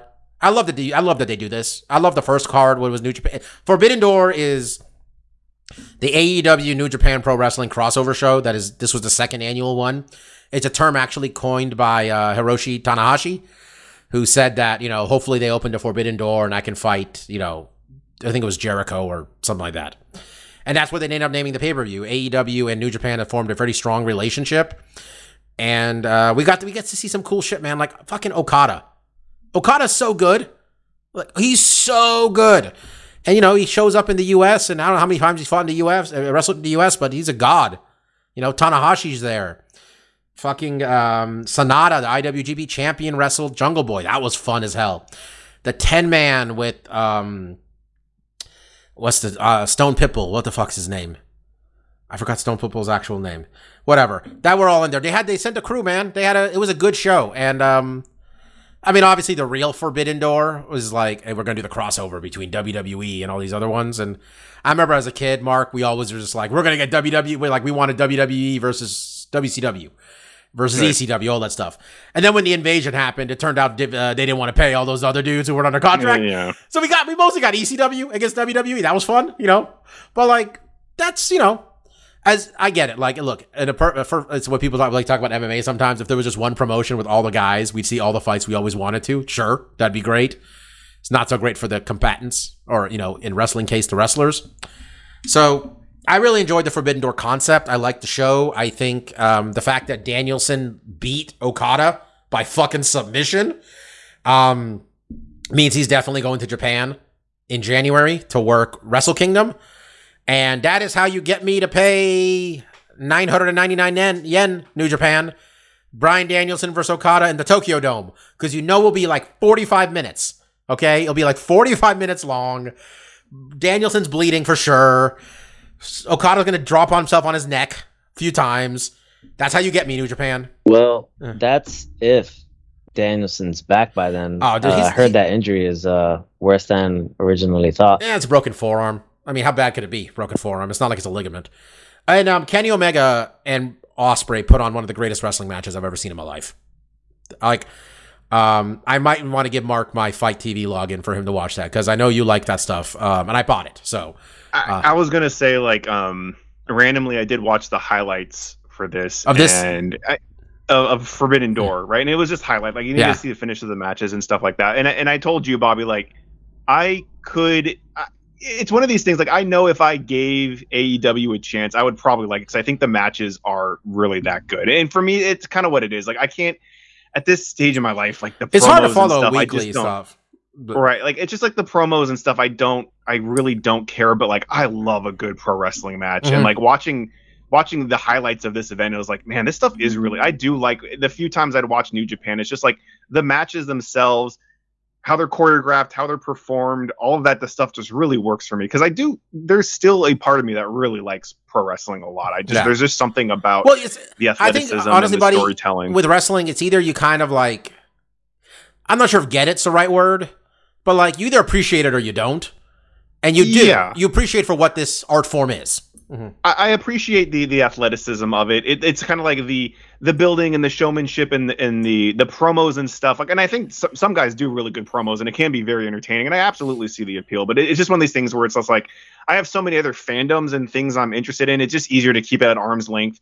But watching watching the highlights, I was like, man, these fights are really good. Kenny Omega. I mean, some of these guys are just so talented. Dude, and the Kenny. fights are just so good that. Um, I, I could definitely see myself falling into a trap. So maybe You know what it is? Honestly, I think you would like New Japan more, but AEW's in terms of the time difference works out better for you. So I don't think Sure. it's as much as you'd enjoy New Japan, but I yeah, I mean it's a wrestling style you'd appreciate. Kenny needs to not get dumped on his neck. I do not need to see Kenny Omega get dumped on his neck. Like I don't need to see anybody get dumped on his neck, but Kenny the match was good enough without you getting dumped on your neck there. That was a disgusting, disgusting like double underhook fucking like driver. Did you see this? Did you see the highlight of this, Mike? Like on I, his I neck. haven't se- I haven't seen Forbidden Door yet, but I did see on TikTok uh him him just like land right on his Yeah, neck. that That, was, was- not that, that was, was- not needed. I'm like, dude, uh, we all want you to be okay at the end of this, man. I know wrestlers take care of themselves much better now than they did as like they're not they're not all fucking snorting rails and on painkiller addictions, but like you, you only get a neck. You got one neck, man. Like one neck, bro. And like especially Kenny was gone for so long with that whole story where like he's got vertigo and one of his shoulders he can't lift one arm over this and like Kenny, we all love you so much. Like you're one of the greatest ever. Let's just, you know, and Ospreay is so good. It was so good. that was such a good match. I I love the whole concept. And I don't watch wrestling all the time every week. I'm mostly just like something's cool. I'll see the highlights more often than not. Though, you know, Mike and I are talking about going to uh AEW show in September actually, which would be fun. Um but yeah, it was a good show. And uh we'll talk about the game next week, which there are things I really liked and things I didn't like, but I'm having a good time. We'll talk about that next week, though. That's all I got this week, though. AEW Forbidden Door. Don't just go on fucking Daily Motion. I'm sure the matches are there. Um, Marcus, what do you got this week? Yeah, I'll keep it short. Um, I got two games. I'm still playing Final Fantasy 16. Really been impressed. Like I said last week, wasn't something that I was like super excited for. I wanted to try it out. Um, and the more I played it, I've been really enjoying the story. Combat's clicking a little bit more. Overall, it's just been a really good experience. Um, what I did want to talk a little bit more about was I kept hearing about this PSVR 2 game called uh, Pavlov, which is like kind of like a Call of Duty esque shooter. Um, that's supposed to be super realistic, and uh, yeah, I finally gave it a shot over the weekend, and I really enjoyed it. And I think really kind of its big appeal is how realistic it is handling the guns, how you have to reload the guns, and there's a little bit of a learning curve. It definitely took me a while to kind of like figure out like, okay, these are the controls I have to push to grab the gun and then put a clip in and then you know cock the gun, and then each gun has like a different mechanism to loading it, and that in and of itself is just kind of fun. like Um, and then like how you aim and like the accuracy of having an offhand to steady the firearm, having to actually aim down the sights so it goes straight. Um, so getting that all that stuff like the first time I played it, it was the learning curve was a little tough. It was kind of hard to aim. Um, I was playing against easy bots that were basically just like zombies walking forward shooting, and I was just getting killed. And then the second time I played, like it started to click a little bit more. Like I'm able to reload, and you really start feeling like in that mode of like, okay, like I'm in a firefight. I need to like duck behind this thing and reload the gun and have to cock the thing. And and it, it was it, it's such a hard thing to describe accurately what it feels like to be in some of these VR games. Um, and I haven't played a ton of them that are shooter based. And this one had the, appeal of it mostly being like a competitive multiplayer Call of Duty s game. Never really appeals to me too much because I know I'm not going to be good, especially these first couple sessions. But like once you start getting in the flow of like loading the gun and unloading it, like it just feels really good. It like it's it's so hard to describe. You just have to kind of like be able to experience it. But I really enjoyed it. I thought that was a really fun experience. So I think if you have, I think it's on MetaQuest and obviously PSVR. It just came out for a, a Pavlov. One of those games that anytime I look at like these are the five PSVR games you should get, like it's always on top of the list and rightfully so. All right, Mike, what do you got? Uh, I don't have too much. I started watching this show that has like two seasons on. I'm actually not sure what channel it's on, but it stars um the black dude with the dreads who is in a wheelchair in uh on Oz. Uh, Harold Harold something. Uh, you know who I'm talking about, right? I didn't watch Oz. Y'all Neither ain't did watch I. I have Oz? no idea. No. I know it's the man. prison one. A lot of real rapey is my understanding. Yeah. Yes, yes. Well, That's also the word I got. um, this guy, he basically played like the narrator for the show. Black dude in the wheelchair on Oz. You you you Google that, you'll know who I'm talking about. But anyway, um, it's this show called From. Um, it's I've literally only watched one episode, and oh, it's Link. Mike. Sorry, Link from the Matrix. Okay. Sure. Okay. Okay. Well, the first episode it almost has vibes of that um that movie from uh, M Night Shyamalan where like people are just stuck in one particular town. Uh, except it seems for this one it's more that there's some magic at play where people literally can't leave the town and there's some vampire slash like zombie type creatures that come out at night and um the story is basically like half of a horror horror story where people are just trying to survive. It seemed very interesting. Um I can't wait to watch more episodes. Apparently my girlfriend couldn't wait either cuz we watched the first episode together and then that traitor watched the next season and the next season after Couldn't that wait. without me. It's all good. It's all good. I'm not upset at all. Wait, Um, The name I of the show. wait Say the name of the show. This. From. This is on what exactly? I have no idea. No idea. No idea. Okay. It just appeared one day in front of to see if I Mike and find- gobbled it up. Epix. Oh, Yeah, I guess okay. so. All right. Epix, Epic. There you and then That's season why. That's two. why. There's an MGM Plus. Guys, it's not too late. Every Who everybody, has MGM? everybody, it's not too late. We can back away from this new reality. Okay, we can back away from this. Uh, no, it's too late. Um, but I don't blame my girlfriend for binging the show. It does look really compelling. Um, I'll probably try to watch an episode or two of it either tonight or tomorrow morning. So that's all I got this week. Nice. I mean, you want to shit talk your girlfriend a little bit more? You know she doesn't listen. How she let you down here? No, actually, she has been listening. Um, she she's made some comments over the last two weeks, to which my comment back was, "Oh, I thought you weren't listening anymore." She's like, "Yeah, no, I still listen every so often." Well, we, we, To we which cut then through I an said, and a "Ooh, it's a good Let's thing you didn't makes listen it- to Yeah, that she's one- not making it this far. We're hour thirty four Which- into this thing. When Um, she said that, I actually joked with her. Ooh, it's a good thing you didn't listen to that one podcast a couple weeks ago. She's like, "What'd you say?" And I'm like, "Oh, no, no, no. You're gonna Yeah. have to go back and listen to it. I'm not You about gotta- to die myself You have to out." no timestamps on our shit either. You got to listen to the whole thing. All right, guys. Um, we thank you so much for uh, listening to the podcast. It's fun to do the podcast on weeks like this where there's a fight card to get excited about. Seems like it happens really once a month. When there's a pay per view? Um, be prepared for us to, mostly me at least, to complain about how truly shitty the one next weekend is. But this one's a good one, so let's enjoy it. It's International Fight Week. It's 4th of July when you're listening to this. Um, hope you guys have a great 4th. If you're working, sorry you're working. Um, if you're not working, you know, I don't know, don't blow your Be hand safe. off. Yeah, don't There blow you your hand off, man. If you got a dog, you know, watch out. gets loud. A lot of pets get lost this time of year because of people blowing shit up and the animals get scared. So keep an eye out. Um, until next week, check out the show from. You know, get MGM Plus or Epix or whatever. Anyway, um, anyway, I was Doctor Law. That was DJ Mark, and that was Lavender Gooms. Thank you all so much for listening. Peace out. Do you think Sean Strickland tells the ladies, yo, I'm the edge lord? I'm like, I caught the part earlier in the podcast where you're trying to make an edging joke, and I'm just like, I am not.